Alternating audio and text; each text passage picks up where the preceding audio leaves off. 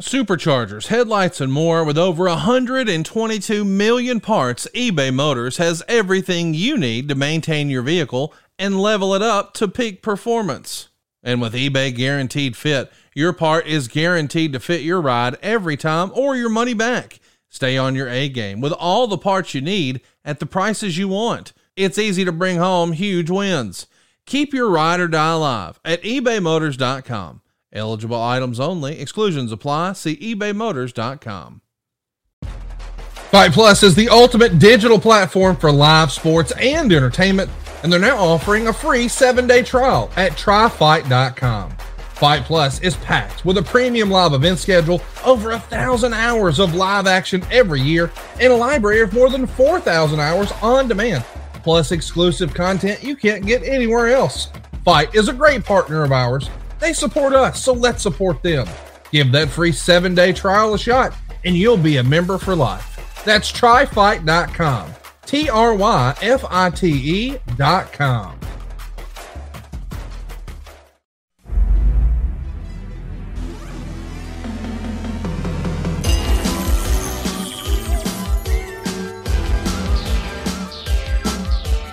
The recognized symbol of excellence in sports entertainment.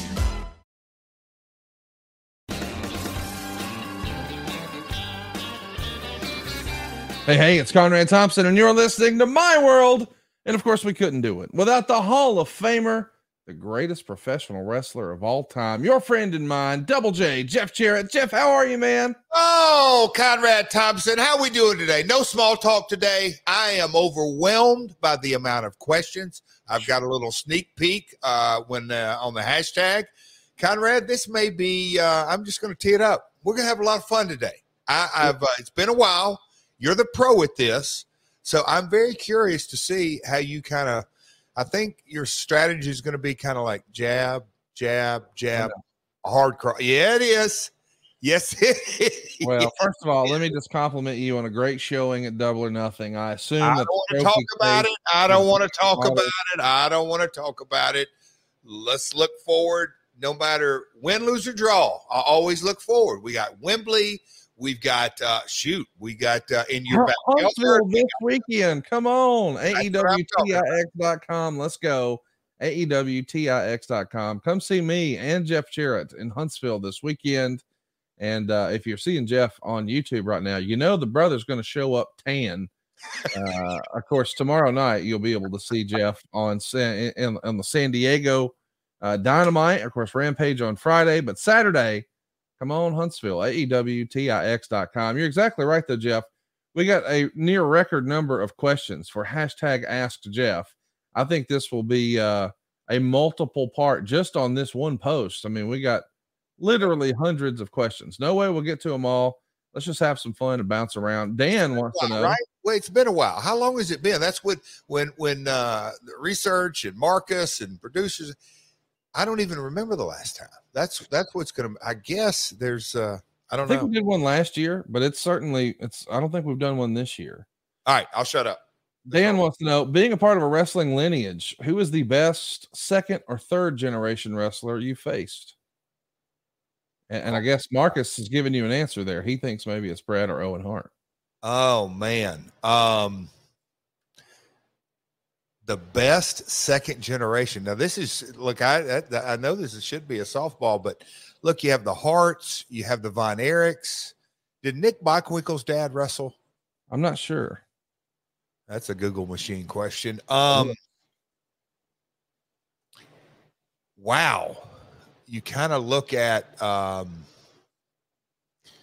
I mean, you got to go into the roads. I mean, th- that is a that is a really, really tough one. I I, I guess yeah, Bockwinkel is a second generation. That's what I thought. So is Kurt Hennig. Yep. Um, and The Rock. Huh? And The Rock. And The Rock. I mean, it's that is such a difficult. I I, I guess you know we'll have to bucket it down. Uh, Owen, it, when you're just talking about bell to bell, he could do it all. High flyer, like you wouldn't ever put Brett in. Oh, he's a high flyer. No, Owen, there wasn't a style he he really couldn't do. He came to Memphis and he would laugh and cut up and joke and talk about, oh, I don't do this brawling stuff. And then we went out one night and had Lawler was talking about, damn, I didn't expect the Hart brothers to uh, brawl like that. So best pure wrestler, maybe Owen. Henning's right there at the top. Like I said, Bockwinkel was a guy that taught me so much at a young age, and you kind of look at his body of work. Oh, boy. Uh, so I'll go with Owen. Owen's a good answer. Uh, United Pro Wrestling wants to know, besides G F W baseball park events, were there plans to do more live events? How did the ballpark events come to be, and which stadium was your favorite, and why was it Bowling Green Ballpark? So we'll, we'll table the live event stuff, but we do get this question a lot because you get a lot of credit for this. The idea of running wrestling shows in minor league baseball stadiums, was that your idea? How did that come to be? I mean, I, I don't think I'm the first one who come up with the idea, but I did see it as a, um, a good grassroots marketing strategy, because let's just say you're running, uh, what's a, you know, okay, G, uh, G C W independent. They ran Hammerstein, or you could pick about. You could pick any independent show. It doesn't matter. But they're kind of in and out. When you run at a minor league ballpark, you're really getting about, I don't know, minimum of ninety days, sometimes one hundred twenty days of promotion, because they kick their season off.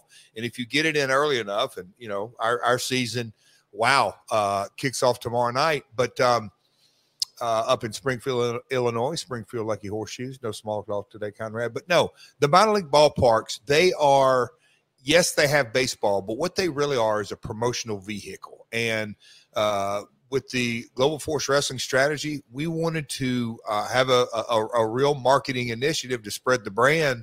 And um, they have, uh, a lot of times I call them your one big concession stand, because look, on-field entertainment, it can be baseball, it can be music, it can be wrestling.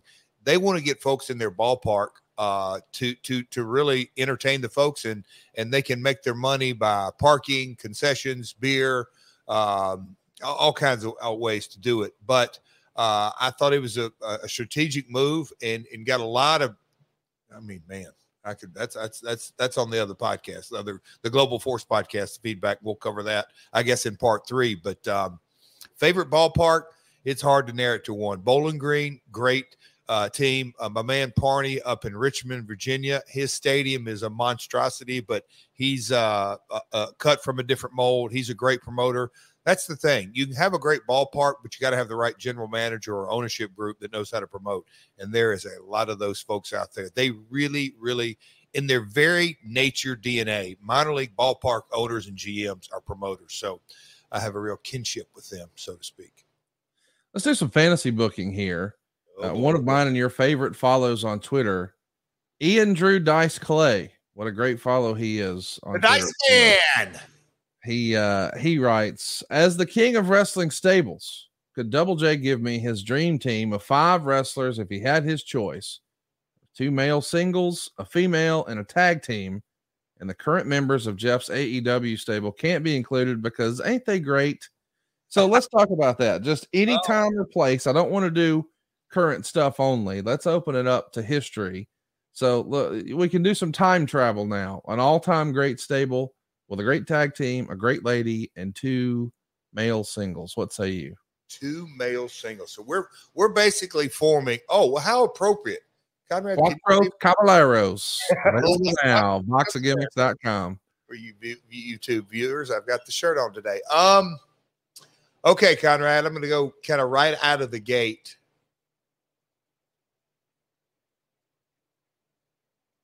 With Lawler. Yep, like that. So Lawler's one of the male singles. We need one more male single, a female, and a tag team.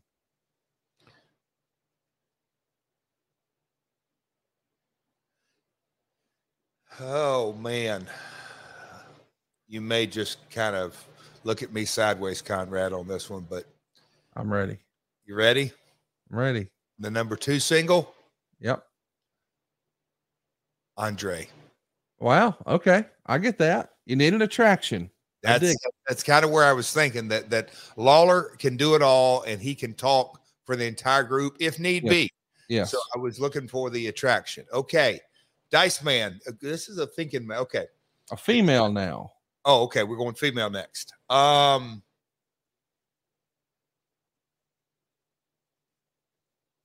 Okay. I know you kind of said we can put it all together, but I, I'm going to, this is a layup for me. When you're really putting together a, a, a feature here, because you got to have somebody, a female, and I'm assuming it's not a valet, right? I mean, it's, we're talking about a wrestler. We want somebody yeah. to go get a belt. Charlotte. I knew you were going to go with that one. Now one tag team. You didn't know I was going to go there. No, um, you, you and I've talked, and you think yeah. she's the GOAT right now. And you, you yeah. tell me. Uh, and look, Rick. When, when when I say it, it's biased. When you say it, it comes from a different place. But I would say Rhea Ripley is real damn good, real damn young. Oh, I, I, I, yes, but but if we're judging on resume, it ain't close. It's Charlotte and Runaway. Whew. Jesus so, Christ.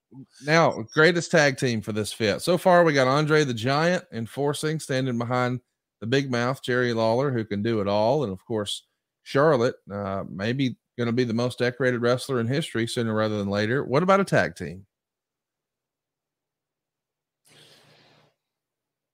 And a tag team in a group like this, maybe just kind of go sheer violence. I have no idea why I'm, I'm thinking. Um, you know, high flyers, I think, when the Young Bucks are on their game, you, you could go Young Bucks, but I'm going to still kind of go throwback because I think I got a Charlotte in there, modern. Um,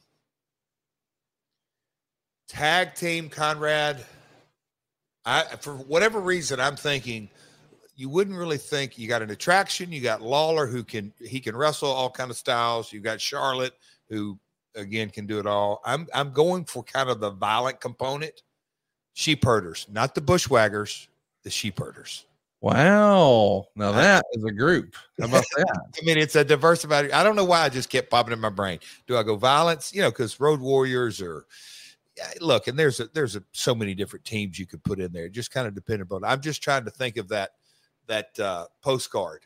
Yeah, I get it. No, that that's, I mean, listen, everybody knows you're thinking about that picture money. uh, Ryback's only fan wants to know, how would you have booked a feud with you and Steve Austin in nineteen ninety-nine? So that's an interesting question. Of course, we know that you make the jump back uh, in uh, October of ninety-seven. Had you hung around, maybe, uh, you know, J R brings you an offer and says, hey, going to give you a bump, want to put you with Steve. What would that have looked like? How would you have wanted to book it? Would you have played off the old stuff, or would you take a different approach? In ninety-nine, I mean, well, and I, I guess maybe he's talking about when he stunned me and stunned me and stunned me and stunned me. I think somehow, some way, if we could have, uh, I would have finally kept running my mouth and just goaded or begged or pleaded or conned or whatever it may be, maybe got him to, to break a rule, and the, um, the, the evil Mister McMahon mandated it. Uh, I, I know there's a lot going on, but somewhere or another, I get him into a singles, and you can just kind of have to have, uh, somehow, some way, he's got to beat the hell out of me for, if the match goes twenty minutes, he's got to beat me up for nineteen minutes and fifty-five seconds. And somehow, some way, I eke out a, a, a win. And then I, that's what I hang my hat on the entire program. I don't think you try to get anything elaborate. Um,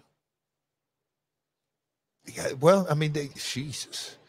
I mean, but because he took offense to that original promo um, and that we've covered. If there's somehow, some way, we could dial back into, um, and then I just come out with all kinds of merchandise that were, uh, you know, throwing it back in his face, whatever it may, you know, Jarrett three sixteen, I don't know, Double J three sixteens, Slap Nuts three sixteen, um, I, I don't know, but but to to, to kind of dive in to the issue uh, built around the promo, um, yeah, something along those lines. Help me fantasy book there, Conrad. Is there I don't know, man. You know, I think it would have been easy in ninety-seven. I think you guys had maybe drifted apart by ninety-nine, but I think Deborah being the, the monkey in the middle could have really worked. Oh, I for sure. To do okay, something so, yeah, I got it. Yeah. I mean, there you go. She's the cause. Yeah. I mean, he's his, he, she would be his Achilles heel. I mean, that, yes. I, I wasn't really timing up uh, everything. If, if you started to heal on her a little bit, and it maybe it went too far, and the glass broke, and he came to make the save. There you go. And she's in the middle, and maybe when I mean Russo, if he stuck around, maybe we could put Deborah on a pole. I don't know. See, Conrad, uh, and you act like you don't know what you're talking about. You just I know. I'm just trying. I'm sitting under your learning tree here, Daddy. Yeah, yeah, yeah. Afford Anything talks about how to avoid common pitfalls, how to refine your mental models, and how to think about how to think. Paula, while certainly you can mess up on a million dollars a year, it is far less likely than it is on thirty thousand dollars a year. Right. I would meet wonderful people that were struggling with a budget that was super tight. It was one hundred percent you need to make more money. Make smarter choices and build a better life. Afford Anything, wherever you listen. Hey, here's a great question. Uh, you're going to like this one. Mid-Valley D I Y says, does Jeff think there could be a more family-friendly version, all comedy promotion in wrestling, similar to the Harlem Globetrotters of basketball and the Savannah Bananas for baseball? That's a great question, and it's a business question, so I know you're into it. Did I, I want to make sure I heard you correctly. An all comedy? Like a Harlem Globetrotters of wrestling. But uh, th- th- was the question? Uh, uh, I mean, I mean, could it work? Could could could a Harlem Globetrotters of wrestling be a viable business opportunity and, as and a touring I, act in twenty twenty-three? And I'm trying to make sure that I understand my interpretation. If if a Harlem Globetrotters is all about not being serious, did he, did he write comedy, or was that your words? Have you? Well, yeah, comedy. But have you seen the Harlem Globetrotters show? Oh yeah. So it's, it's not about. I mean, yes, they're doing stunts and stuff, but. It's it's about getting people involved and funny and making people laugh, and it's less about, man, we're going to have a real athletic competition. No, no, no, no. A lot of athleticism involved, but just funny, ha ha. Yeah, it's, it's oh, all, but it's all ha ha. Yeah. Forgive me uh, it, for stating the obvious. Professional wrestling in its purest form is not really about the wrestling, but it's not all comedy. It's not all ha ha. I think there's got to be a, there's got you. I think without question, you got to have a little bit of something for everything on the menu, because you, I, I don't believe a world title bout that it's all completely focused on who's going to win the championship, and then a, maybe a love triangle, and then maybe a stipulation match that is kind of ha ha. And then I think you got to have a complete menu. If you put it all comedy, I think it fails immediately, because then nothing's funny. Then it's all parody. It becomes all parody. Um, and, and candidly, I probably uh, could bring up a few, shoot, I'll even say Impact or Nitro, or even at W W E at the times, that w- when the comedy factor goes too heavy, none of it's funny. Uh, Adam Arpin wants to know, if you had been brought in during the invasion angle after W C W was purchased, how would you have wanted to debut, and whom would you have wanted to work a program with? So that's interesting. So, you know, we saw we saw Booker T come over. We saw Lance Storm and Buff Bagwell and a handful of other folks come over right away. If you were amongst them, like we know D D P got paired up with The Undertaker. We know Booker got paired up with Austin. If you would have jumped back, is there somebody that would have made sense for you, do you think? I think I I'm having a little, what is it called? I, I'm, I think I've had this conversation, not publicly, but privately, some different things they were talking about. And somebody says, Here, here's right off the top of my head, Conrad. If I would have come back and I would have been portrayed out of the gate, oh man, here comes this W C W guy. He's going to align with Booker, and Booker brings me in, and I'm his buddy, and we've been through wars and blah, blah, blah, blah, blah. And then the first opportunity I get, I lay him out and say, are you kidding me? I've always been a W W E guy, and kind of turncoat on the invasion part and side with W W E guys. I like that. That makes sense. Uh, Peter wants to know, hey, Jeff, love you and your show. My question is about the Colorado Kid. I was a huge fan of him during his Music City wrestling days. I understand you trained him and brought him to W C W. Why didn't he become a big star like I thought he would be? Mike Rapata, why didn't he become a big star? Is that, mm-hmm. that's really the question. Yep. Um, I'd say more than anything, timing.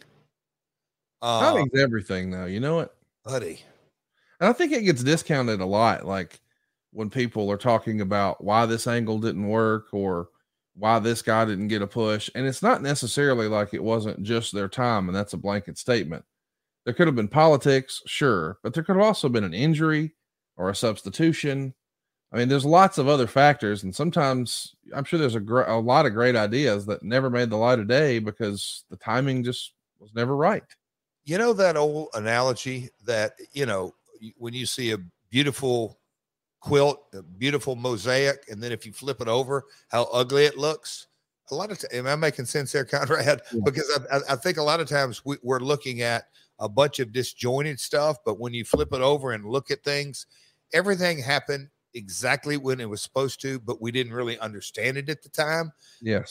But timing is, you said it already. I mean, everything. You kind of look, uh, I'm reading, I read this short little book recently about inventions, and you kind of hear, I mean, it's a whole timeline. I mean, Thomas Edison gets credit for the light bulb when really, or, or something. I mean, te there's a Tesla, there, there's a couple of different folks. When you kind of look at the timing of, I mean, not just in our industry, in life, it's, I mean, it is. Conrad, how many business deals have you sat back and looked and said, self, yeah, how in the world did that happen? Because I mean, Ric Flair's last match is our most recent mutual example together, you know? There you go. I mean, you couldn't have drawn it up. No way. Was, you know, we were faced with an idea of, hey, we need to do a, a big event here. What can we come up with? Oh, what about this? Okay, well, who should we get for an opponent? Oh, well, what about this? And well, I mean, just before, and then you and I were like, man, we, we really needed to get this video out, and it didn't get out the, on the timeline we thought, and it worked out way better, but it was all sort of happenstance. It just fell in place the way it was supposed to. And yeah, we weren't really in control of any of that. None. Yeah. It I just mean, happened, and it worked out. If we would have had our way, it wouldn't have turned it, out this way. It wouldn't have been as successful. Yeah. I mean, and think about just how that echoes now. I mean, we joke about it, but you're enjoying a hell of a run and tag team champions, by God, on pay-per-view. But any of that, I mean, it's crazy to think about in hindsight. Here's a great question from Seth. And you know, I love questions like this. Oh boy. Do you know where the bronze statue is that opened the C W A shows? So the old school, you and I, you have one behind you. I have one behind me. I know we all have our own version of it, but where's the O G, the one that was spinning around for real?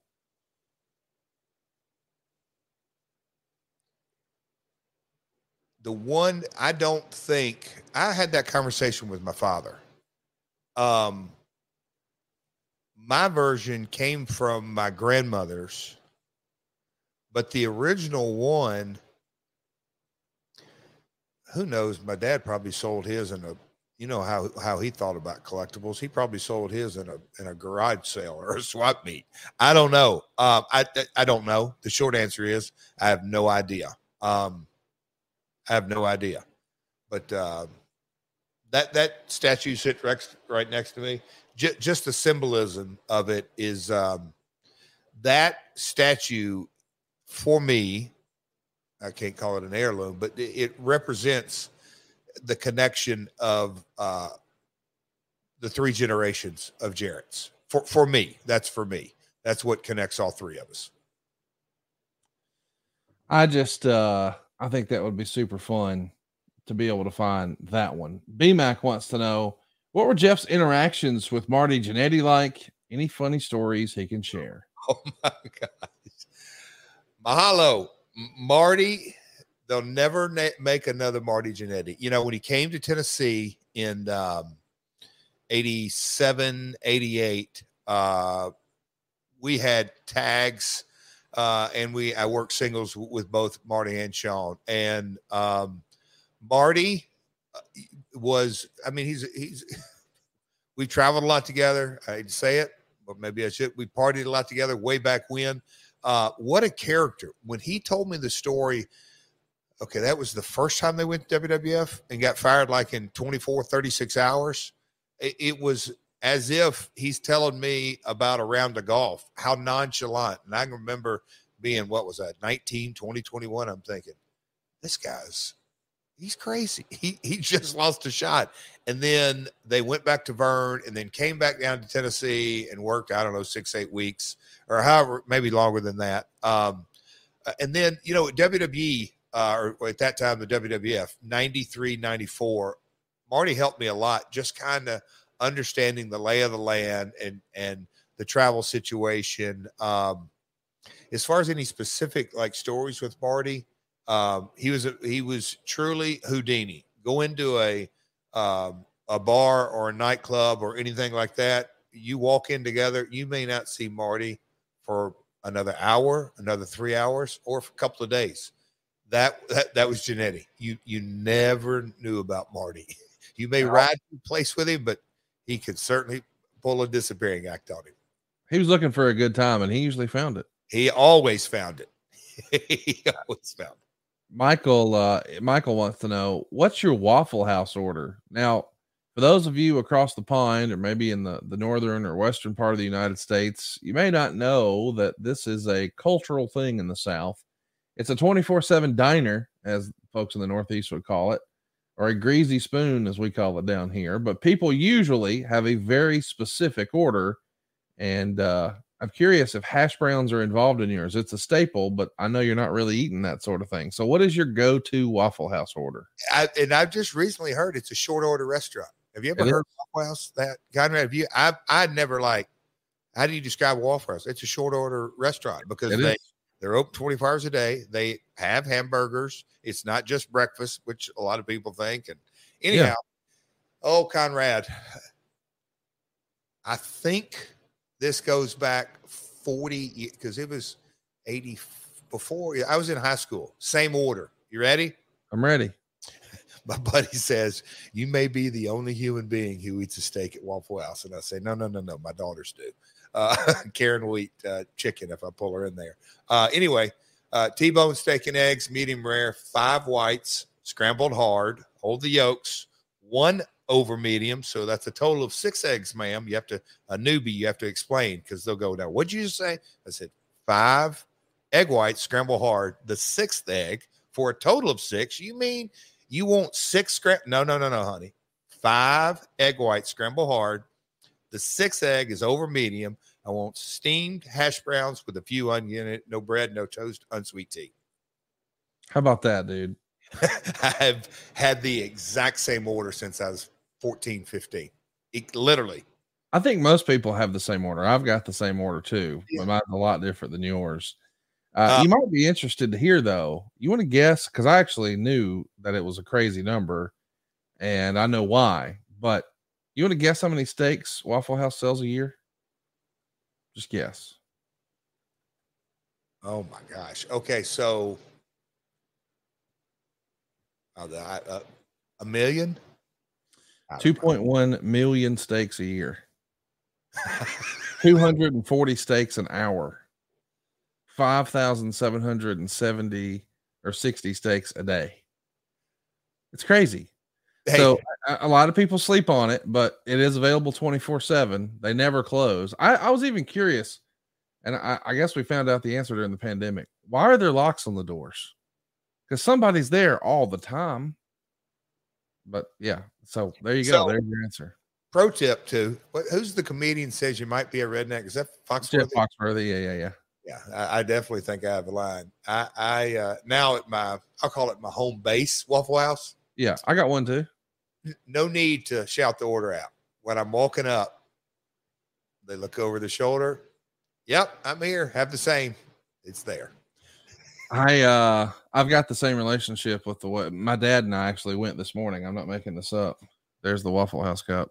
Well, Conrad, I, I took you did my, it today too? Yeah. And I took my sweet tea and put it in this cup, but it was from Waffle House. I love it. I love it. Hey, listen, boys and girls. Order, share, give me Larry's order. Give me, uh, my give dad me switches it up. He used to do a waffle with sugar-free syrup, uh, but he's gotten away from that. So now he's uh, scrambled eggs with cheese, uh, bacon, and uh, white toast. I go Texas cheesesteak sandwich, order a sausage, hash browns in the ring. In the ring?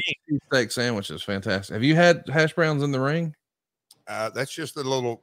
Yeah. It, just, it means it's not going to be as crispy. It's crispy yes. on top and crispy on yeah. bottom, but yeah. not all the way through. People dig it. It's good. And, and my local Waffle House, my home Waffle House, as you said, uh, they, they told me, uh, yeah, you can't do the Waffle House. We can't do in the ring anymore. It's banned. I'm like, what, what do you mean it's banned? Well, it's against Waffle House policy. We can't have it anymore. And I've been to almost every other Waffle House in Huntsville, and they all have it. They're just full of shit at my Waffle House. So guess what? They've recently, a, a couple of different places. Can you imagine a guy in uh, Walla Walla, Australia, hearing this conversation? They're no. talking about, no, but anyhow, uh, they will tell me, hey, hey, we don't steam hash browns anymore. And I said, what? You don't steam hash browns anymore? Because all they're like, can I just no butter or grease, put the hash browns up there, get a full cup of ice, put the ice on it, put the, um, the lid, the, the, the lid. Yeah. And that's how you steam them. And they're like, no, no, we can't do that anymore. Why? Against policy. I'd like to see a manager, please. I love you for that. Uh, Michael Franks has a great question that I'm sure is going to get shared all over social media. You had a short feud with Effie. Any chance of the Last Outlaw returning to G C W to finish your story with him? Hashtag the Last Outlaw. Effie wants no part of the Last Outlaw. And I have on authority from one person. Nope. It's not Effie. Nope. I think Perro would agreed with me, but it's not my good buddy, Mike Perro. Nope. It's not Brett Lauderdale. It's not even Conrad Thompson. I'm going to throw Dave Silva in there. A few others. But my man, Coachster, says without question, Dad, Effie wants no part of the Last Outlaw. And I said, son, you're exactly right. I love it. Hey, all kidding aside, when you kind of think back, January of twenty twenty-two, that was the first surprise that the whole Last Outlaw rolled out to folks. On January first of twenty twenty-two, I, people didn't have that on their bingo card. That was, no. Uh, yeah. It, no, was, it was a hell of a year. Is it exciting? Thanks for counting the lines, Effie. uh, he's a good guy, and you fucking always throw that in there. Took him well, to the woodshed. Well, I mean, you stomped a mud hole in him, you walked it dry, you gave him a new guitar necklace. I mean, you did all the gimmicks on him. Yes, sir. Hey guys, need to call a quick timeout here. Wanted to tell your listeners what I've been telling my listeners over at O U Didn't Know for a while now about all the cool things happening over at ads free shows dot com. On a bonus episode of Arn, the Enforcer watches back Beach Blast ninety-two with the ultimate heel and babyface in Rick Rude and Ricky Steamboat. Draw me a babyface, something that everybody could get behind, kids, women, old folks, young folks, men, you know, all guys wanted to be him. Women, I'm sure, wanted to be with him. Uh, he was the all-around package. On volume fifty-five of the Ask Conrad series, Conrad talks about some of his dream podcast partners, including a couple of degenerates. You know, from inside the business and taking over and N X T and all that, I don't think you could get a better podcast partner than Triple H there, just because he's done so much. However, if you're talking about wanting to learn more about the psychology of wrestling and what makes a match and how to develop talent and all that, could you beat Shawn Michaels? That's just a small taste of what we got waiting for you. With four levels to choose from, see for yourself why Ads Free Shows is the best value in wrestling today. Sign up now at ads free shows dot com. Uh, Ben Jones wants to know, did you ever get a chance to meet Andy Kaufman while he was in Memphis? No, sir. No, sir. Uh, you know, if you watch that episode of Tales of the T- Tales of the Territory, and I thought Dutch had some really, Jimmy Hart had good comments, but Dutch, just kind of how, hey, obviously the business was much more secretive and closed door and kayfabe, if you will, um, all that back then, but just how Andy kind of handled himself. Very private. He'd go back in the dressing room and meditate. But, you know, Andy was there. I can't say the wrong. How do I, I don't say all the right reasons. Andy was there to do business. So yes. uh, it was it was just that simple. And they were very, very protective. You, you know, you got to remember, he got pile drove, and it wasn't a part of what was laid out. He made the call in the ring, I'm selling this, and milked it for two days in the hospital. That kind of answers, hey, did you meet Andy backstage, even though you were, you know, at that time, uh, the promoter's kid? I, I, you know, I wasn't in the business. The answer was, hell no, I didn't meet him. Uh, great questions here. Uh, Todd Stringer wants to know, what's the best, the single best pro wrestling advice you ever received or could offer?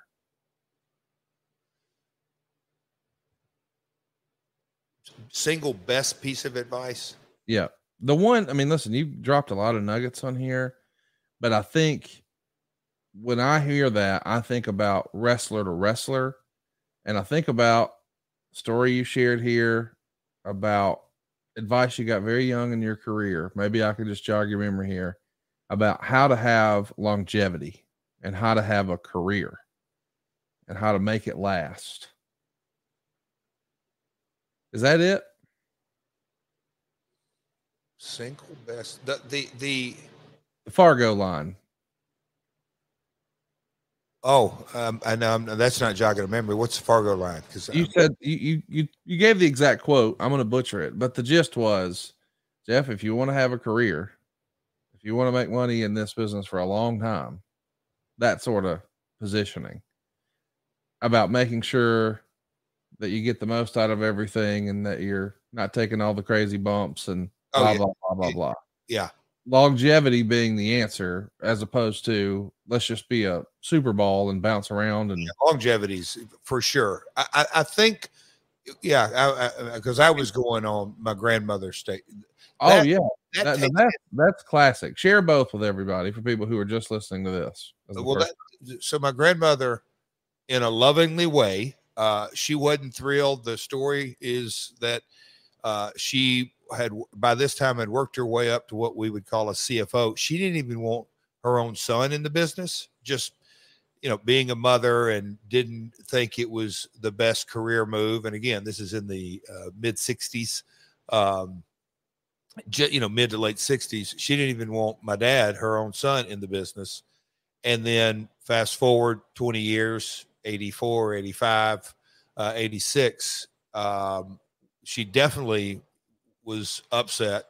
Uh, I mean, my mother was furious, and my whole mother's side was furious I was getting in the business. But my grandmother was like, you're in college, you're freshman in college, keep playing basketball. Just, this will be here.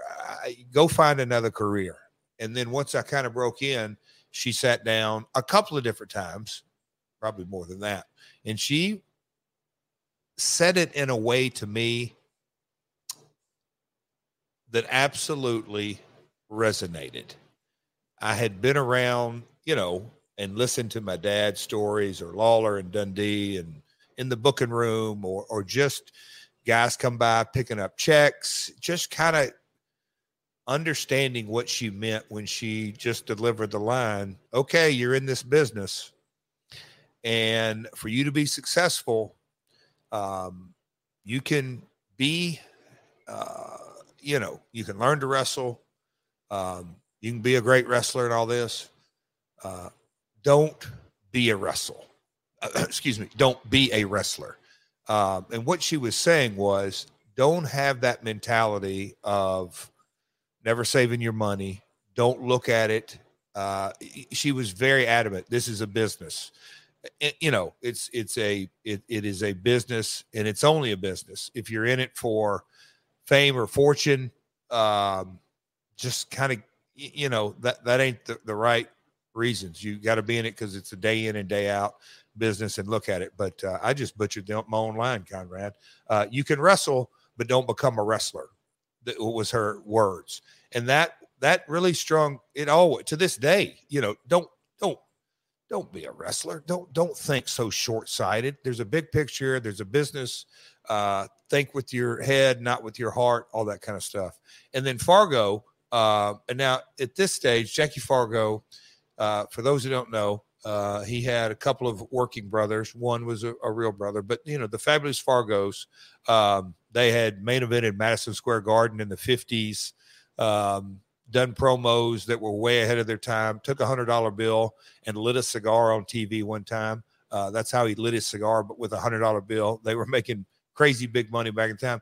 But Jackie had made his home uh, in Tennessee and worked for the promoter, Nick Goulas, who was uh, the promoter before my father uh, started promoting her in these parts. And um, Jackie, um, again, had been around the horn and still drew big, big money uh, into his sixties, uh, early seventies. And it was all on creating emotion. And, you know, Jackie, we did a deal in Memphis, uh, I guess, early nineties, where it was, I was uh, the fabulous one, Jeff Jarrett. And we did some different videos and all that. And, and this is six or seven years after Stan and Steve and three or four years after Tommy Rich and Eddie Gilbert. So it had been done to death, but it was a, I don't know, a six, nine month deal, kind of character development deal. But Jackie was very adamant to me about he, at this stage in his career, he didn't, he, I don't want to say he didn't care really. He, he, he was just focused. And I've heard this speech come out of Lawler. The finish is, is all that really matters. What you leave them, the story that you tell them on the out. And it can be on the one, two, three, or after the one, two, three. But the reality is, to create longevity is you got to learn how to talk. And, uh, and when I say that, anybody can go out and fill three minutes of a promo or two minutes or one minute or four minutes or whatever it may be. But it's that creating emotion the right way where you connect with your audience, and either you really want them, uh, hate's a strong word, but that's what you want. You want to evoke emotion where people just despise you and want to see you get your ass kicked. Yes, in a scripted way, but they they want to see you as the antagonist, get your ass beat, or the people um really connect with you and want to see you persevere and become out uh come out a victor. Those kind of very very much basics um are, are are to me the success or failure of any talent that steps in the, into the ring. Are you going to think like a businessman, and are you going to learn to really talk them in the building? Ron wants to know, any advice for younger wrestlers out there who feel they hit a plateau in their careers? That's a different question. If you feel like you've plateaued and this is all it'll ever be, I'm not making any progress, it feels like this is as good as it gets and I wanted more, how do I level up? How do I get out of this rut? How do I shift gears? All those cliches. What would you advise? It may sound like an old timer, but today it's much, much easier, because with social media, you control your uh, character. God, it's not even close to how it used to be, because with social media, you can, um, and yeah, you got to have a vehicle. You got to be a part of a promotion uh, on whatever level, but you know, and I'm not saying you have to reinvent yourself, but you got to find a different component of your own personality that's an extension of your personality, and you've got to accentuate that. Tony Robbins, what's he say, Conrad? Massive radical action is the only way to change. Yes. Uh, you got to change. You, you, you've got to change. If you're feeling stagnant, I can assure you your audience felt that way before you did. Wow. Well said. Here's a great question that uh, is going to make you laugh. You're all right. Lamar wants to know, would you ever consider buying back Impact and making it T N A again? No. uh, no, it's, it's, it's not for sale. So get that.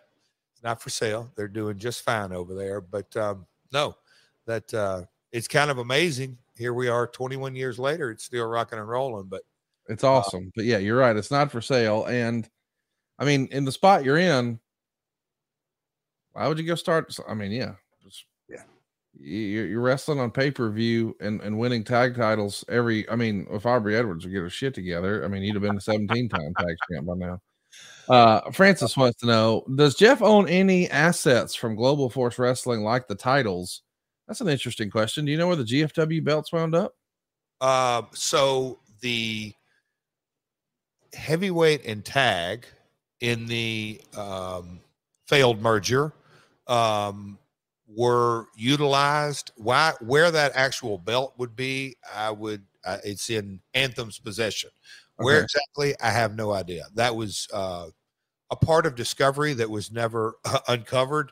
The, uh, Next Gen belt I have, um, I think. Is that the belt that Cody won? Yes, sir. Okay. He called it the hubcap belt, I believe. Yes. Right, uh, but uh, yeah, so the women's belt, I think, is with Anthem as well. Uh, so that's assets. Remember last week we talked uh, about merch?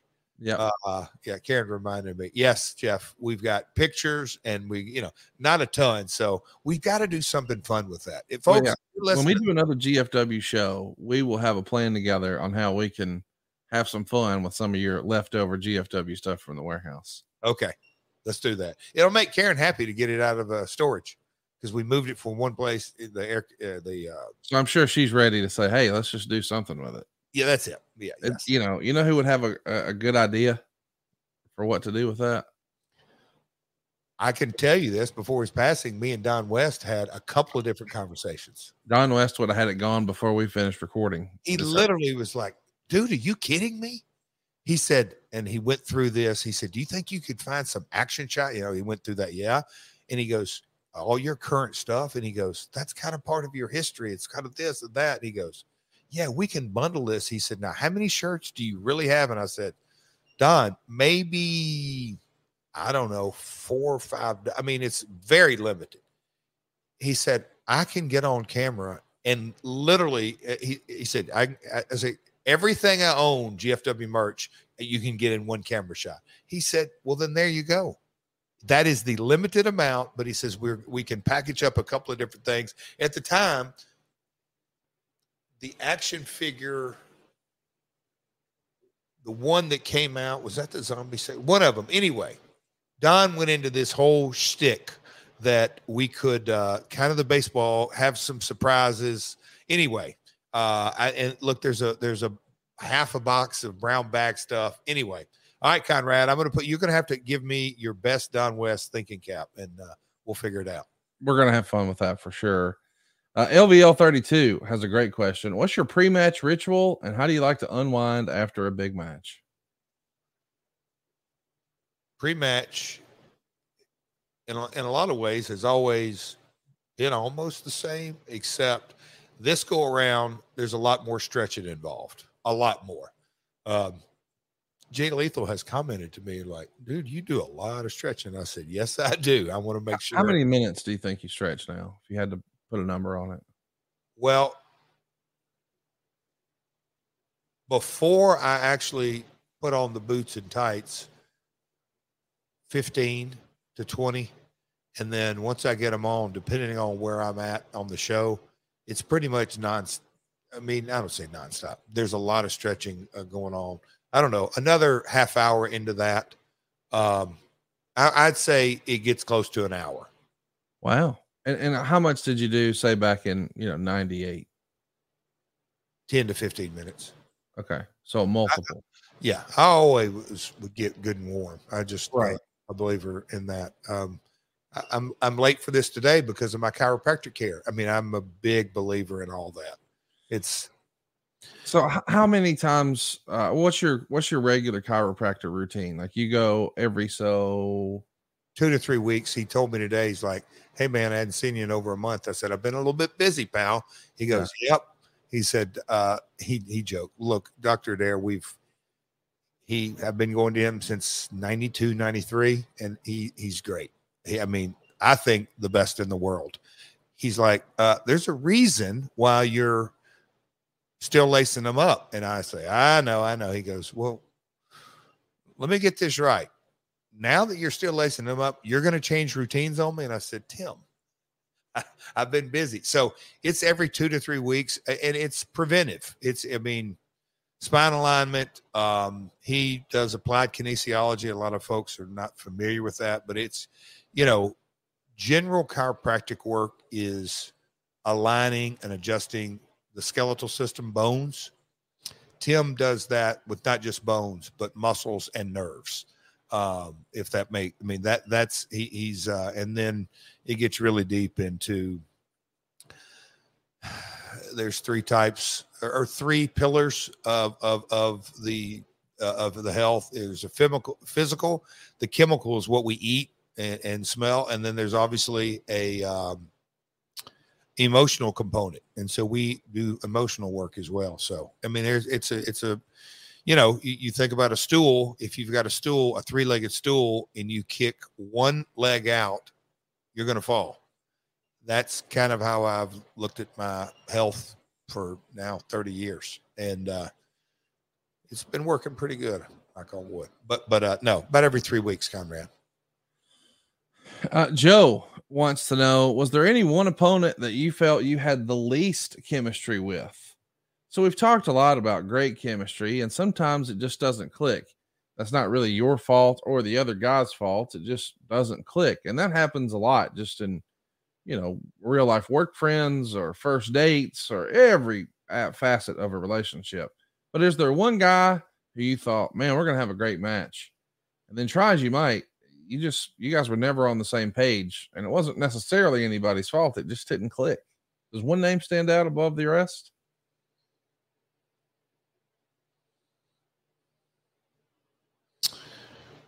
I'm trying to think of it. I, I kind of, Conrad, have always taken, um, I'll say pride, but I've taken upon myself to have a match. That's another thing that Lawler would teach me. Jeff, learn how to have a match with anybody and everybody. And the more, if you can do your work and theirs, the better off. You know, l- learn to do that. You basically learn how to work with somebody really, really green. So uh, as far as working with somebody really, really green, I'm trying to think of like a T V match that just didn't. Ah, I got one. And we later rectified it. And I think on a couple of uh, maybe a live event or two, or maybe other T V matches, or maybe some universal taping, I had a tag match. I have no idea who my partner was. Remember Public Enemy? Mm-hmm. Yeah, of course. I think one Nitro, or maybe it was a, a, a Thunder. I was zigging and Rocco was zagging. And we just didn't sync up. Neither one of us were mad at each other when we got to the back. It was like, you know, a lot of times you'll see folks, especially hadn't been around a while, they'll come through the curtain and they're just bitching about their opponent. And if you really had watched it, you'll go, hmm, it takes two to tango. You both, right. But one of those kind of deals. But we got to the back and we were just like, that was bad.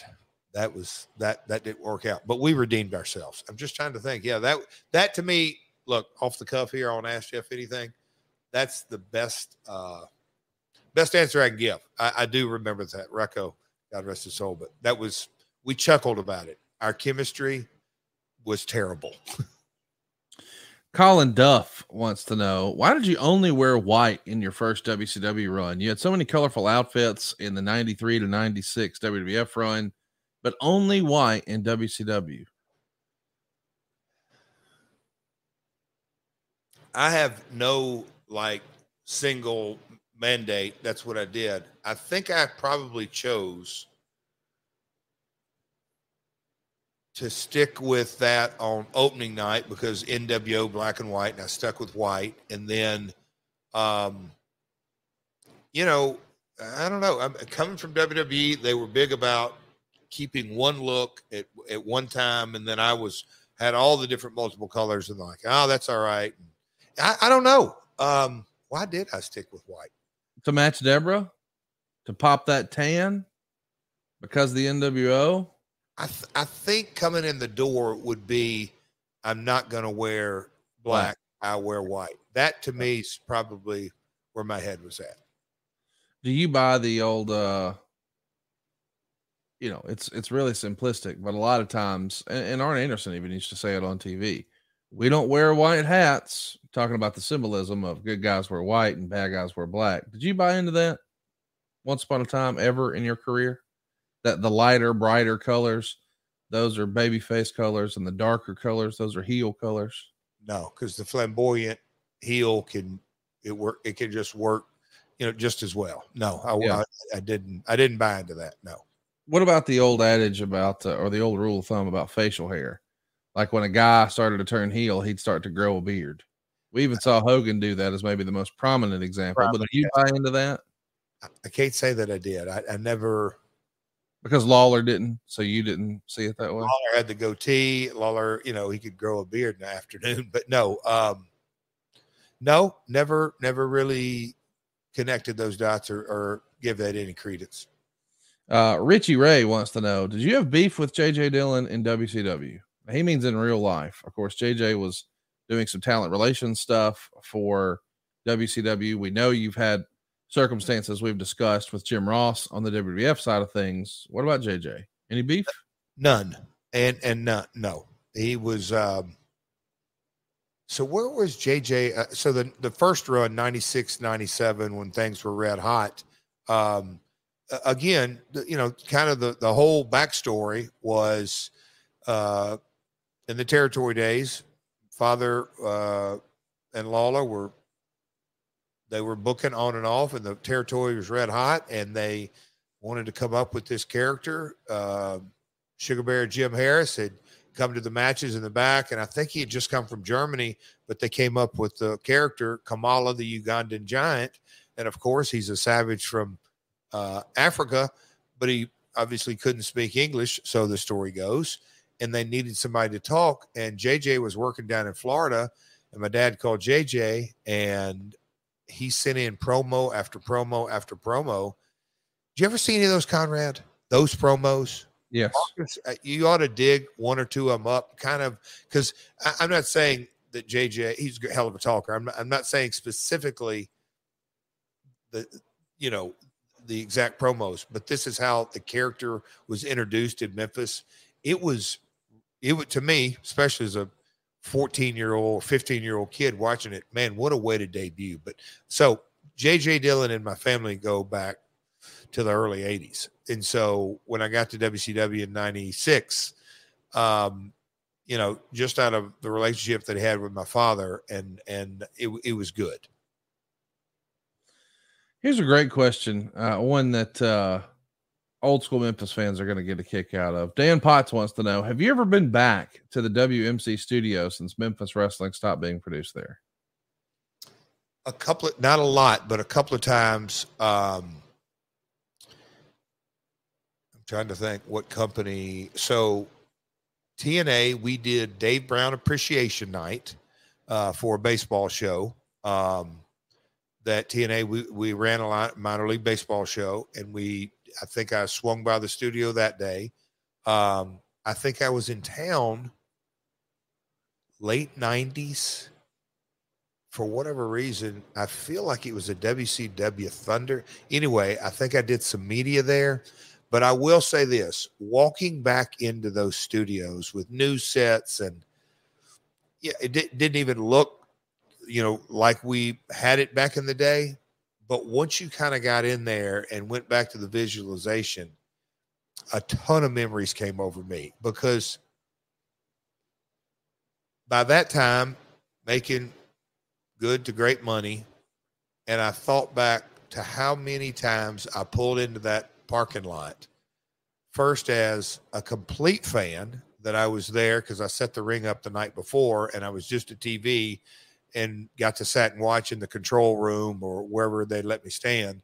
And then my, you know, every Saturday morning for basically seven years, you roll in there at, we went on there at ten. You, I mean, you know, you got there and, and you went out on live T V. What an incredible teaching ground, Conrad. It's no kidding. Like, I mean, to do live T V, it's sink or swim. There are no takes. That is an opportunity that, I mean, Conrad, there were mornings that I would be so nervous because I would have to be in a promo with Robert Fuller and Lawler and who, whoever else or whatever it may be. And I, you know, my skill set, I knew, no matter what I thought I could do in the ring, on the mic with a, with a Robert Fuller or Lawler or Dundee or any of the other folks, that was intimidating. But man, oh man, you learn to kind of swim. If you don't learn how to swim, you're going to sink quick. And guys just don't get that opportunity now. And you kind of see folks that get on T V and, and have a little bit of a promo, and it just dies on the vine right before. I mean, that's tough because they just yeah. don't, have the, they don't have the reps. And then you kind of see, look, it is what it is. Um, the W W E product, when guys are de delivering lines, and, and you can feel it come out of them word by word, you just kind of go, wow. They just don't have enough reps to make it become their own. Because I, you know, I, I'm not completely against. I don't. The talent has to be in the room, but the talent and the writers getting in the room and really thinking everything through. Yeah, maybe even word by word, but when it comes time to deliver it, it's your job to convince your viewer, consumer, that those are your words. And the only way you can do it is, is to make them your words. You know, uh, Tom Cruise, whoever your favorite actor is out there, they don't sit in the writer's room and write, folks. You know, they, they literally get on a sound stage and, and, and produce the lines, but they're so into the character and know their words so well, the words come out their own. And, and, and so, being able to go in a Memphis T V studio as an eighteen, nineteen, twenty, twenty-one-year-old kid, twenty-two, twenty-two, whatever it was, and I getting the me receiving the bullet points from Lawler or my father or Dundee or whoever, and you better go make them their own, make them your own, and that's that to me is how you really, really learn what Fargo taught me too, buddy. Connect with that audience emotionally. Uh, Timothy Regal has a great question, and uh, this is really the most inside baseball wrestling podcast I think there is, because we talk about so much, not just from the wrestler perspective, but the promoter perspective, the owner perspective, on and on. But this is a question I don't think has ever been discussed on a wrestling podcast before. Timothy asks, what's the process for picking the places for A E W live events? I would love to see A E W come to Iowa or Western or Central Illinois. So less about are they going to those areas and more about what does go into, you know, a, a lot of times you hear about big businesses and they, they run like a heat map, Jeff, and it shows, well, there's new home starts in this area. So these are the hot markets for real estate and that sort of thing. Is there a rule of thumb or a metric in all your years of trying to figure out where should we run a show, whether it was your dad's old promotion or World Class, or it was T N A or now even A E W? How do you decide where we should go next? Territory days prior to eighty-four, eighty-five, it was, you know, weekly and, you know, yes, there was a strategy, but, you know, uh, well, Conrad, I could get long winded here, but, you know, in the territory days, it was this quarterback club loves to run the first Friday in May because, you know, they have a bake sale on the second one and a graduation on the third one and a field day here. Anyway, the, the, that's, that's neither here nor there. Today's world. And look, I've got some buds in C A A and William Morris in, in, uh, U T A United, you know, so routing country music or rock and roll or even the Taylor Swift, you know, those folks, when they route, they're in the same industry that we are. And, and you know, uh, I think Kenny Chesney, country music act, who's played stadiums, he's doing an arena tour. So now when you kind of get into the world of, and I can tell you, um, I like to always be respectful when I talk about other folks, but being in the room with Vince McMahon in a routing meeting, you talk about sitting under the learning tree because he's thinking about so many different factors. At times you go, oh boy, what's he thinking about? But the amount of things that go into making a decision nowadays on routing, especially Fridays and Saturdays. Um, it, I don't even know where to start because you have to look at, I mean, so many factors. When's the last time we were in the vicinity? Because now talent, I mean, uh, you know, fans will travel, you know, when you, especially when you get up on the Northeast, you know, New York, Philly, Baltimore, the driving yeah, distance. They're all driving distances. So, but they are three different television markets, you know? So anyway, you, you have to look at building avails. I mean, is, I mean, I've, Got a call later on today. I've got one when I get to Vegas uh, or, or when I get home from, I mean, Conrad, there are so many different factors that go into the routing of everything because you, okay, how's, yes, you got to have to look at history in the market. When's the last time uh, we were in the market? And what did we do? What venue? Because now these building, now these markets have, you know, Dallas has four or five different venues all in the same television market. Um, who else is in the market?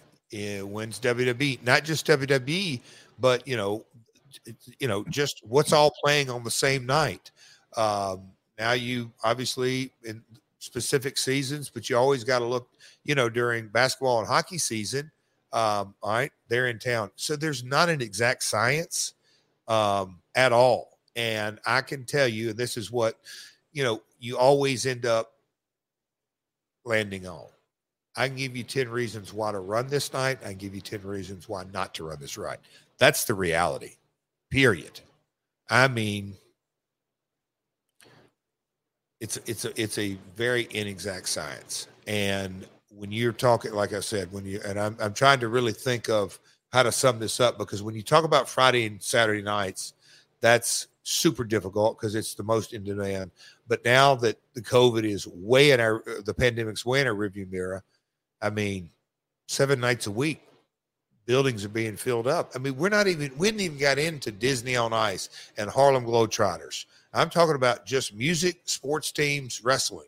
You kind of get into the, all the other deals. It, it's calendars fill up quickly. So um, it's just, it, it is a very, very inexact science.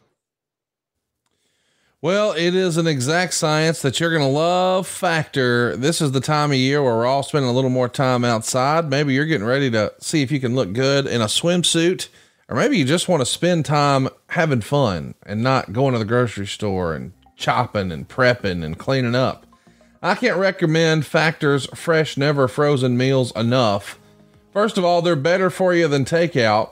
And it's cheaper than going to the grocery store. I feel like I always overbuy when I go to the grocery store. And how about this? The meals are ready in just two minutes. Two minutes. And you can even get calorie conscious options this time of year. The calorie smart meals mean you're going to be getting five hundred fifty calories or less per serving.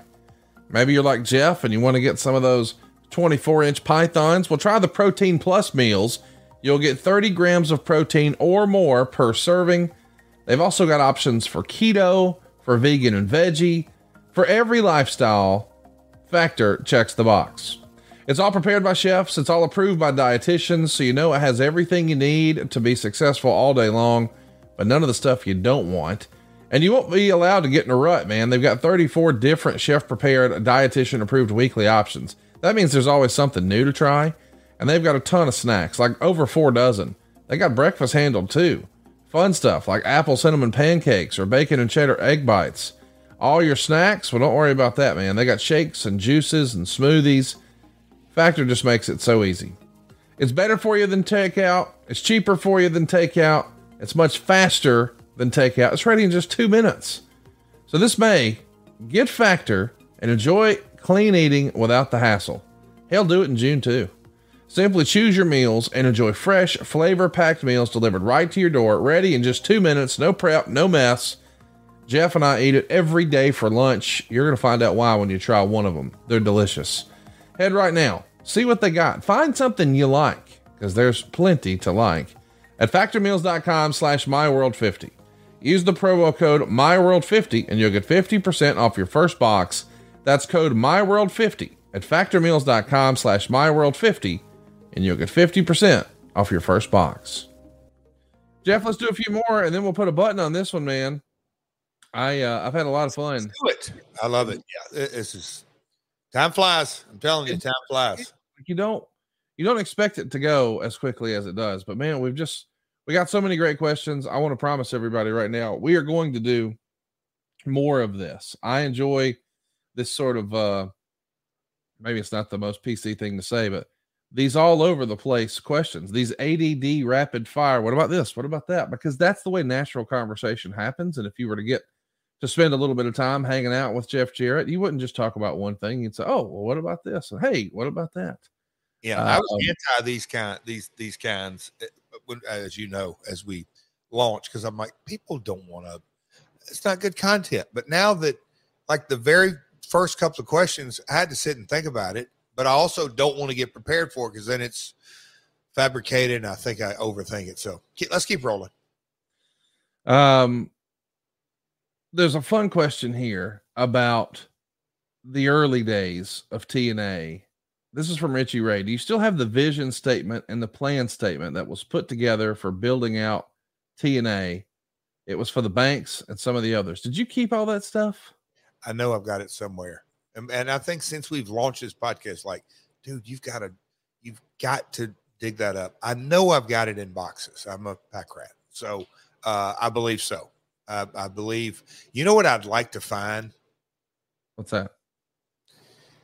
Is the kind of, um, me and Bob Ryder in Dallas went to a, uh, oh my God, a Kinko's, because when we flew out to talk to Bob Carter, you know, the Carter family, to the, you know, because we had only been around, but all of a sudden, and I'm sure I've got the deck that I took Richard Scrushy. Um, but Richard, I think I told you that, that, that, that we, we, that conversation was, hey, Jeff, you're the wrestling guy. I, I get that. Let me just see the plant. No, I don't want to look at it. I mean, it was, it was a quick conversation, but he's like, hey, do you have any of your own money up? Yes, sir. How much? And I started pointing this and this and that. He said, I'm in. Go down here and talk to, I mean, it was a quick, pretty quick meeting. Um, and the Bob Carter meeting was, was interesting. You never think uh, those kind of materials, you spend so much time, a lot of times, putting into it. Um, Conrad, do you ever look at LinkedIn Learning? Yes.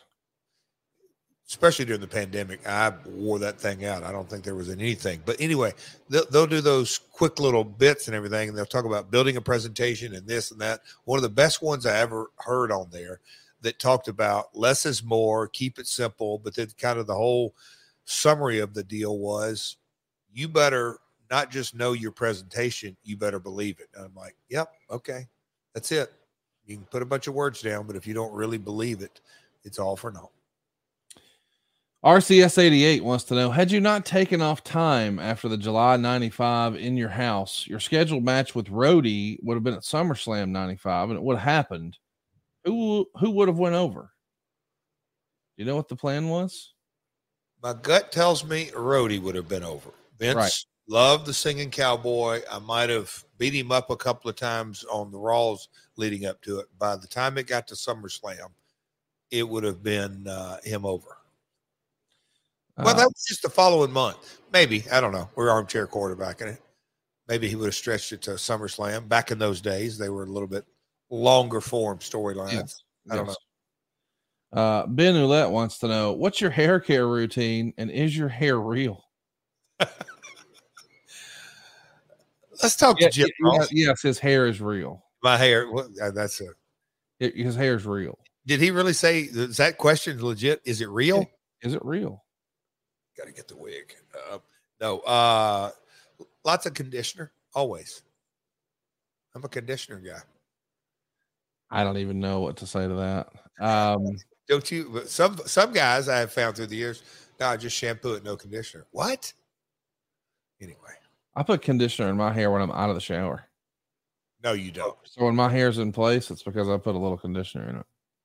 Rather than put like some other sort of product, I just put a little bit of conditioner. conditioner. Okay.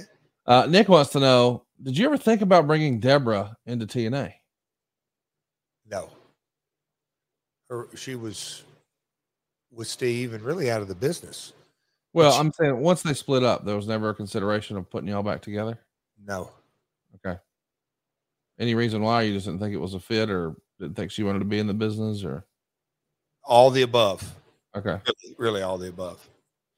Uh, the Nice Loser says, you've competed all over the world. How have the rings evolved for taking bumps in it? And how are independent rings like G C W's compared to A E W, T N A, or W W E rings? So I saw this question. I thought that was, I mean, and look, there's, I don't say a lot of chatter through the years, but you know, the, and you hear, oh, that's a great bumping ring. And sometimes a yeah. great bumping ring is a great bumping ring, but it also may be smaller, or the ropes may not be, uh, maybe a little bit on shaky ground. A E W has, has a design, um, that I think's the, the aprons, and that is the space between the rope and the edge of the ring, is a little bit wider, a little bit of a, a ode to the Japanese rings.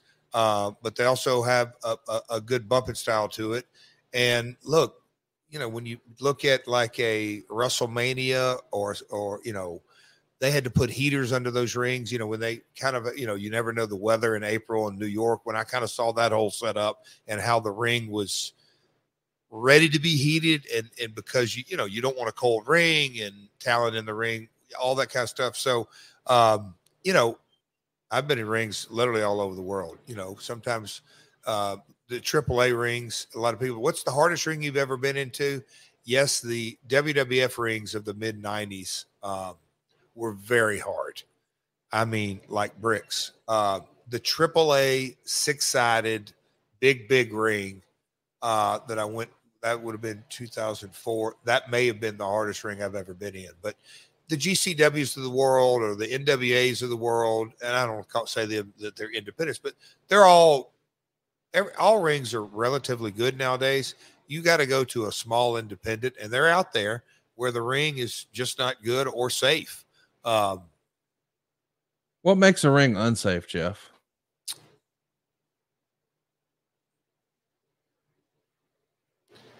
I, I think the, the first two things that would jump off is the ropes aren't tight. If the ropes are really, really loose, you can't really hit them um, like you need to. The, the, the ropes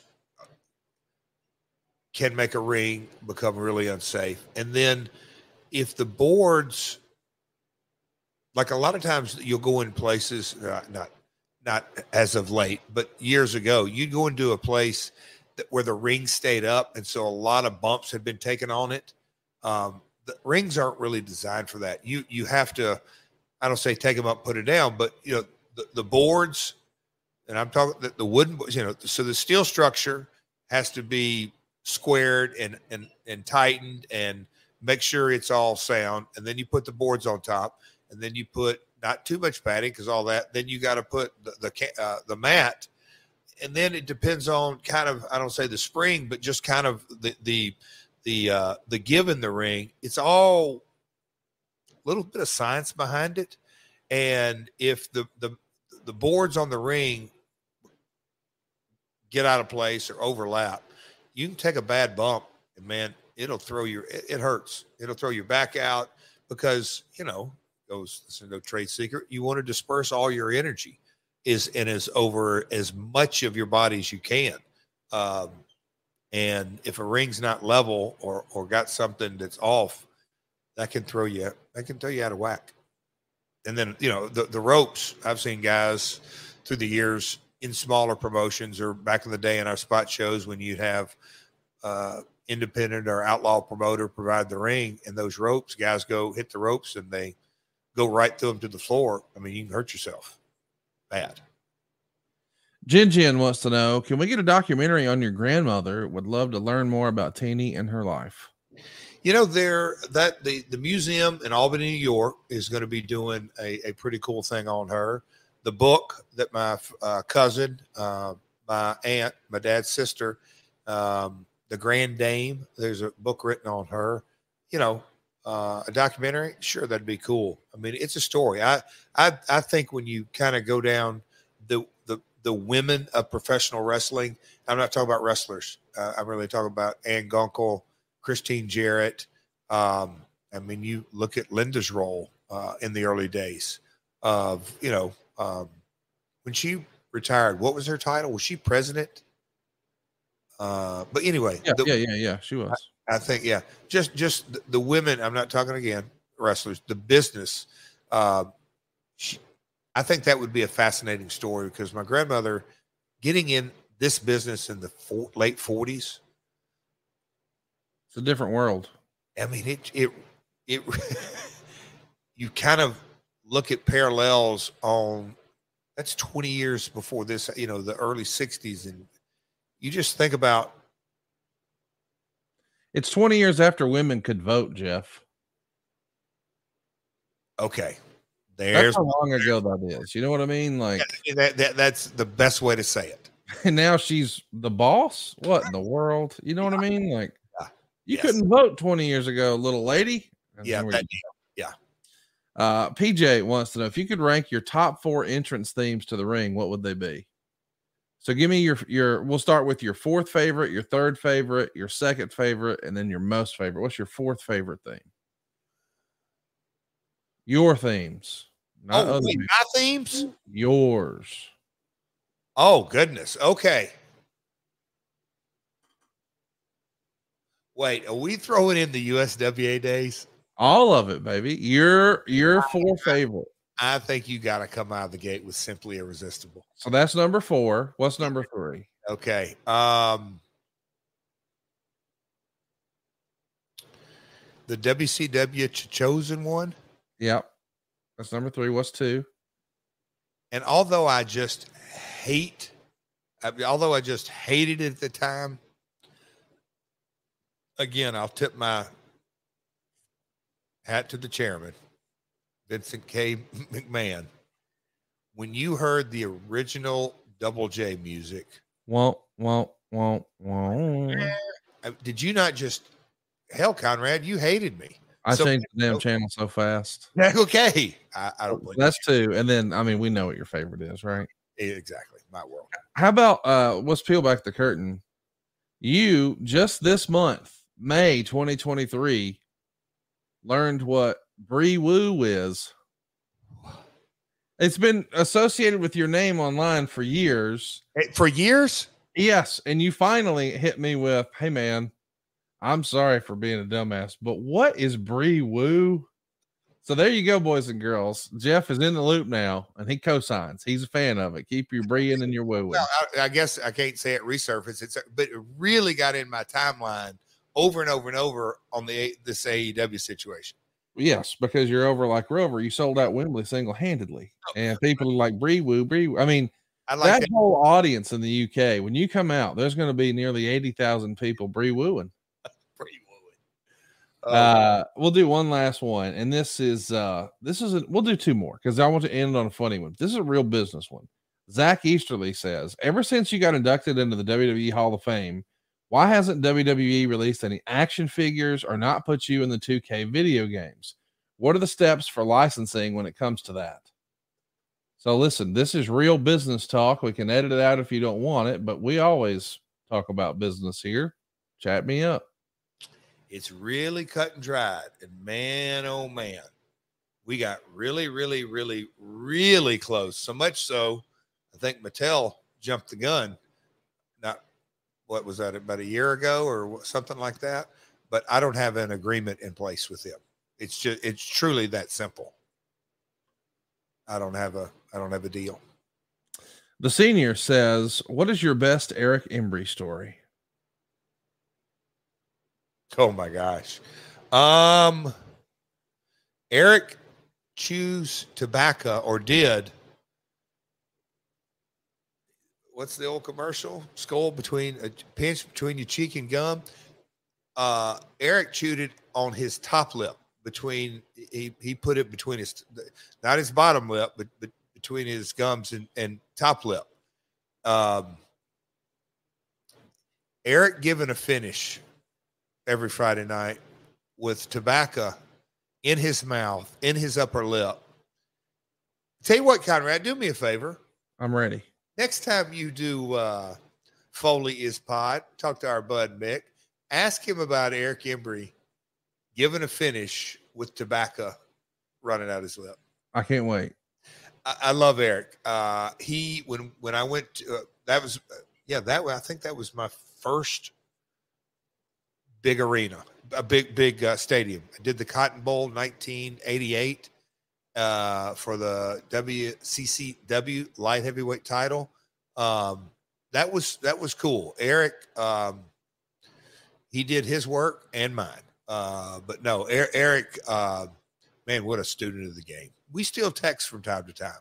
Good man, smart dude, thinker. Um, he did what folks in Dallas said, oh, no, it's impossible to sell out the Sportatorium without a Von Erich. He did it on many occasions. So hats off to him. But, oh, Eric chewing tobacco on his top lip was a sight to see. Well, I didn't know what I expected today, but I had fun. I always do when we sit down and record with you. We're going to leave here enlightened. We learned a few things, and we're going to learn some things next week when we talk about Slammiversary two thousand eight. Our look back at the uh, one-year anniversary of T N A with Sting, and we'll also talk about Shawn Michaels. We're going to be talking about our G F W series. Uh, we're going to have some Jeff Hardy content. We're going to really examine all of your twenty seventeen. We'll talk about the Spike years, and, of course, we'll pick up where we left off talking about Dixie Carter. You'll get all these shows early and ad-free over at ad free shows dot com. Why not try the first week on us? It's an absolutely free trial right now. And if you like what you see, or you get these premium watch-alongs with uh, some of your favorite Hall of Famers, you get to do live Q and A's where you're on video, and they see you, and you see them. And we got thousands of hours of bonus content. Why not try it? Starts at just nine bucks. It's ad free shows dot com. By the way, if your business targets men that are twenty-five to fifty-four years old, Daddy, there's no better place to advertise than right here. You hear some of the same advertisements over and over and over. You want to know that why that is? Because it really works. Find out how affordable it can be at advertise with jarrett dot com. Uh, the easiest and cheapest and best way to support our show, though, is check us out on YouTube. Hit that subscribe button. Throw us a like. Throw us a comment. Hell, throw us a dislike. Just tell us what you think over at my world on youtube dot com. Uh, we talked about the Grass Outlaw t-shirt, and you saw Jeff today wearing the Los Cuatros Caballero shirt. All that is available at box of gimmicks dot com. And if you've got a question for Jeff, man, we want to load up and just get ready for another Ask Jeff. Uh, so just use the hashtag Ask Jeff and tweet us. It's at MyWorldPod on Twitter, Facebook, or Instagram. That's at MyWorldPod. Jeff, I had a lot of fun today, and I'm looking forward to having some fun this weekend. I can't believe you're going to be in Huntsville. Are you coming down a day early? You just driving down the day of? Are we going to eat lunch? Are we eating dinner I, after? I, like that, that is actually T B D because, you know, I got a riding partner. Hmm. So, uh, well, two, I, two riding partners. I was talking. Hypothetically, I think we could uh, ride around my lake a little bit, go get on the boat, have some fun, and take a dip in the pool. We'll, we should play it by ear at least. Just see if you guys are up for that. No, this ain't all about you. You know where I'm going to be at the day before. Oh, I forgot about that. He so, so we'll do it the day after. Just stay over. It's a business. Okay. That that now we might be talking. Staying up because I'm just I, I want to get Cody behind the behind the boat. I think he'd have fun. Oh, he loves it. Yeah. He's a, oh, should be a good time. Loves it. Loves it. Loves it. A E W T I X dot com. Uh, do you have a, strain, a restraining order against Cassio, or does he need one for you? He needs one for me. I cannot okay. need to smack the hell out of him. Because, but last time you did it, you said that his face hurt your hand, and you were considering it, legal action. It did. It, it, who said I'm going to hit him with, with uh, an open slap? Oh, okay. I'm prepared. Well, there's, a, there's a guitar behind you. Just leave that there. No, I, I may have, I don't know. I think maybe a I don't know. I'll find some kind of weapon. All right. Well, listen, I'll be there, and uh, I'll take pictures, and uh, I'll be. Your... So I'm going to have Tojo's shoe with me. Dude, it, Tojo, if you came out in Tojo shoes, there you go. So over, dude. He is so over here to this day. By the way, guys and girls, I, I want to reiterate. We've said it a few times here on the show. I know that the internet loves to talk to you about premium live events. I get it. I know that the internet wants to talk to you about a live Dynamite. I get it. Those shows, whether it's pay-per-view or a television show, if you buy a ticket to the event, you're not the real target audience. They're trying to aim that show at the audience at large at home across the globe. But when you go to a live event, a non-televised live event, you're getting a special experience that no one else in the world is going to see. They're going to cater the show to you. You're going to see things you would never see on T V. Go out of your way to come to a live event. I'm telling you, I know you think, well, it's not newsworthy, uh, buddy. It's fun. And that's what wrestling's supposed to be. You are going to have fun this weekend. Two House Rules events. I'll be at the one on Saturday. Come say hello. Saturday, June third. Tickets are on sale now, A E W T I X dot com. I stress this enough that one of my friends who almost never goes to house shows. He went to a house show over this past weekend, or I guess it was two weekends ago, and said it was the most fun he remembers having at a live event. So Hell yeah. Go out of your way, check it out, A E W T I X dot com. It will be the most fun wrestling show you've been to in a long, long time, A E W T I X dot com. And Jeff, we'll be back next week talking about Slammiversary. From I'm ready, pal. The summer has kicked off. Sun's out, guns out. Let's roll. Do the show next week in a tank top. Let's do it. Let's show them what we're working with. Look, do your best superstar. Hey, you know what? We didn't touch on that real fast before we say goodbye, because we, we glossed over it. We get so caught up in what we're talking about, we missed it. You want to say anything about superstar Billy Graham here and his influence in wrestling? The old idol line, often imitated but never ever duplicated. Idol, Fargo, many folks have said that. That sounds so cliche-ish, easy for me to say. So it's, it's such a cliche, but when you really take the deep dive and look at guys that were trendsetters, um, forward thinkers, uh, did character development before nobody used that term, but superstar Billy Graham had, he's such a, you know, look, we, we touched on a couple of folks today, Fabulous Fargo's, and we could go back in time, but when you, when you really think about pop culture and professional wrestling, you think about moments and not magic uh, matches. And superstar was a guy that created a persona that was legitimately often imitated in so many ways. Even his quote-unquote peers, Flair, Dusty, on and on and on, but never, ever duplicated, because he's the original in so many things. So R I P Billy, what a run he had. Well said, man. A true innovator, gone way, way too soon. And uh, so many of your favorites, whether it's Hulk Hogan or Ric Flair or Dusty Rhodes, I don't know that it would have worked out the same as it did. So uh, thoughts and prayers with his whole family. And I'm glad that, uh, man, he's uh, he's going on last, and he's cutting a heck of a promo somewhere right now. And we'll see you guys next week right here on My World. Peace. Hey, I got an idea. How about we beat some house payments up this month? Well, I like the sound of that, Mister Holly. Here's what we're talking about. You take a little summer vacation from your house payments. You can skip your next two house payments, and you don't need perfect credit or money out of your pocket to do this. But maybe best of all, in two months, you've got a cheaper monthly payment. How much can they save, Big Dust? Two, three, four, five hundred dollars a month, baby. Even more than that. Sometimes fans have saved six, seven, even eight hundred bucks a month. Hang on, baby, but you talking about people with perfect credit, ain't you? No, sir. You don't need perfect credit to save money. Even credit scores in the five hundreds will qualify. You can even buy a house with no money down. I'm talking to you if you're still a renter. After all these payments, what have they got to show for it, Macho? They ain't got nothing. Uh-uh, nothing to show, brother. Nothing at all. Freak out, freak out. Uh-huh. But it's gonna take all day to do, right? No, sir. Come on, you know the deal. It's a couple of clicks right now. You couldn't even find another apartment this easy. You'd have to pay your first month's rent, your last month's rent, and a security deposit. But we can get you a house of your very own with no money down right now. Whether you're looking to remodel your house, maybe turn your house into your dream home with no money out of pocket, or just get into a brand new house, we can make it happen right now. And it's important to remember when you go there, you're dealing with me, Conrad Thompson, First Family Mortgage. N M L S number six five zero eight four, Equal Housing Lenders.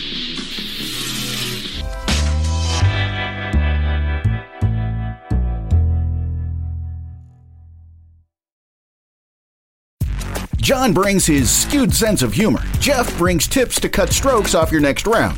Together, it's those weekend golf guys. They'll pay a lot of money to P X G and Titleist and Callaway and on and on and on, right? How many yards do you think you're going to pick up with that extra driver? I think I can get an extra five to ten. What if I give you fifteen to twenty?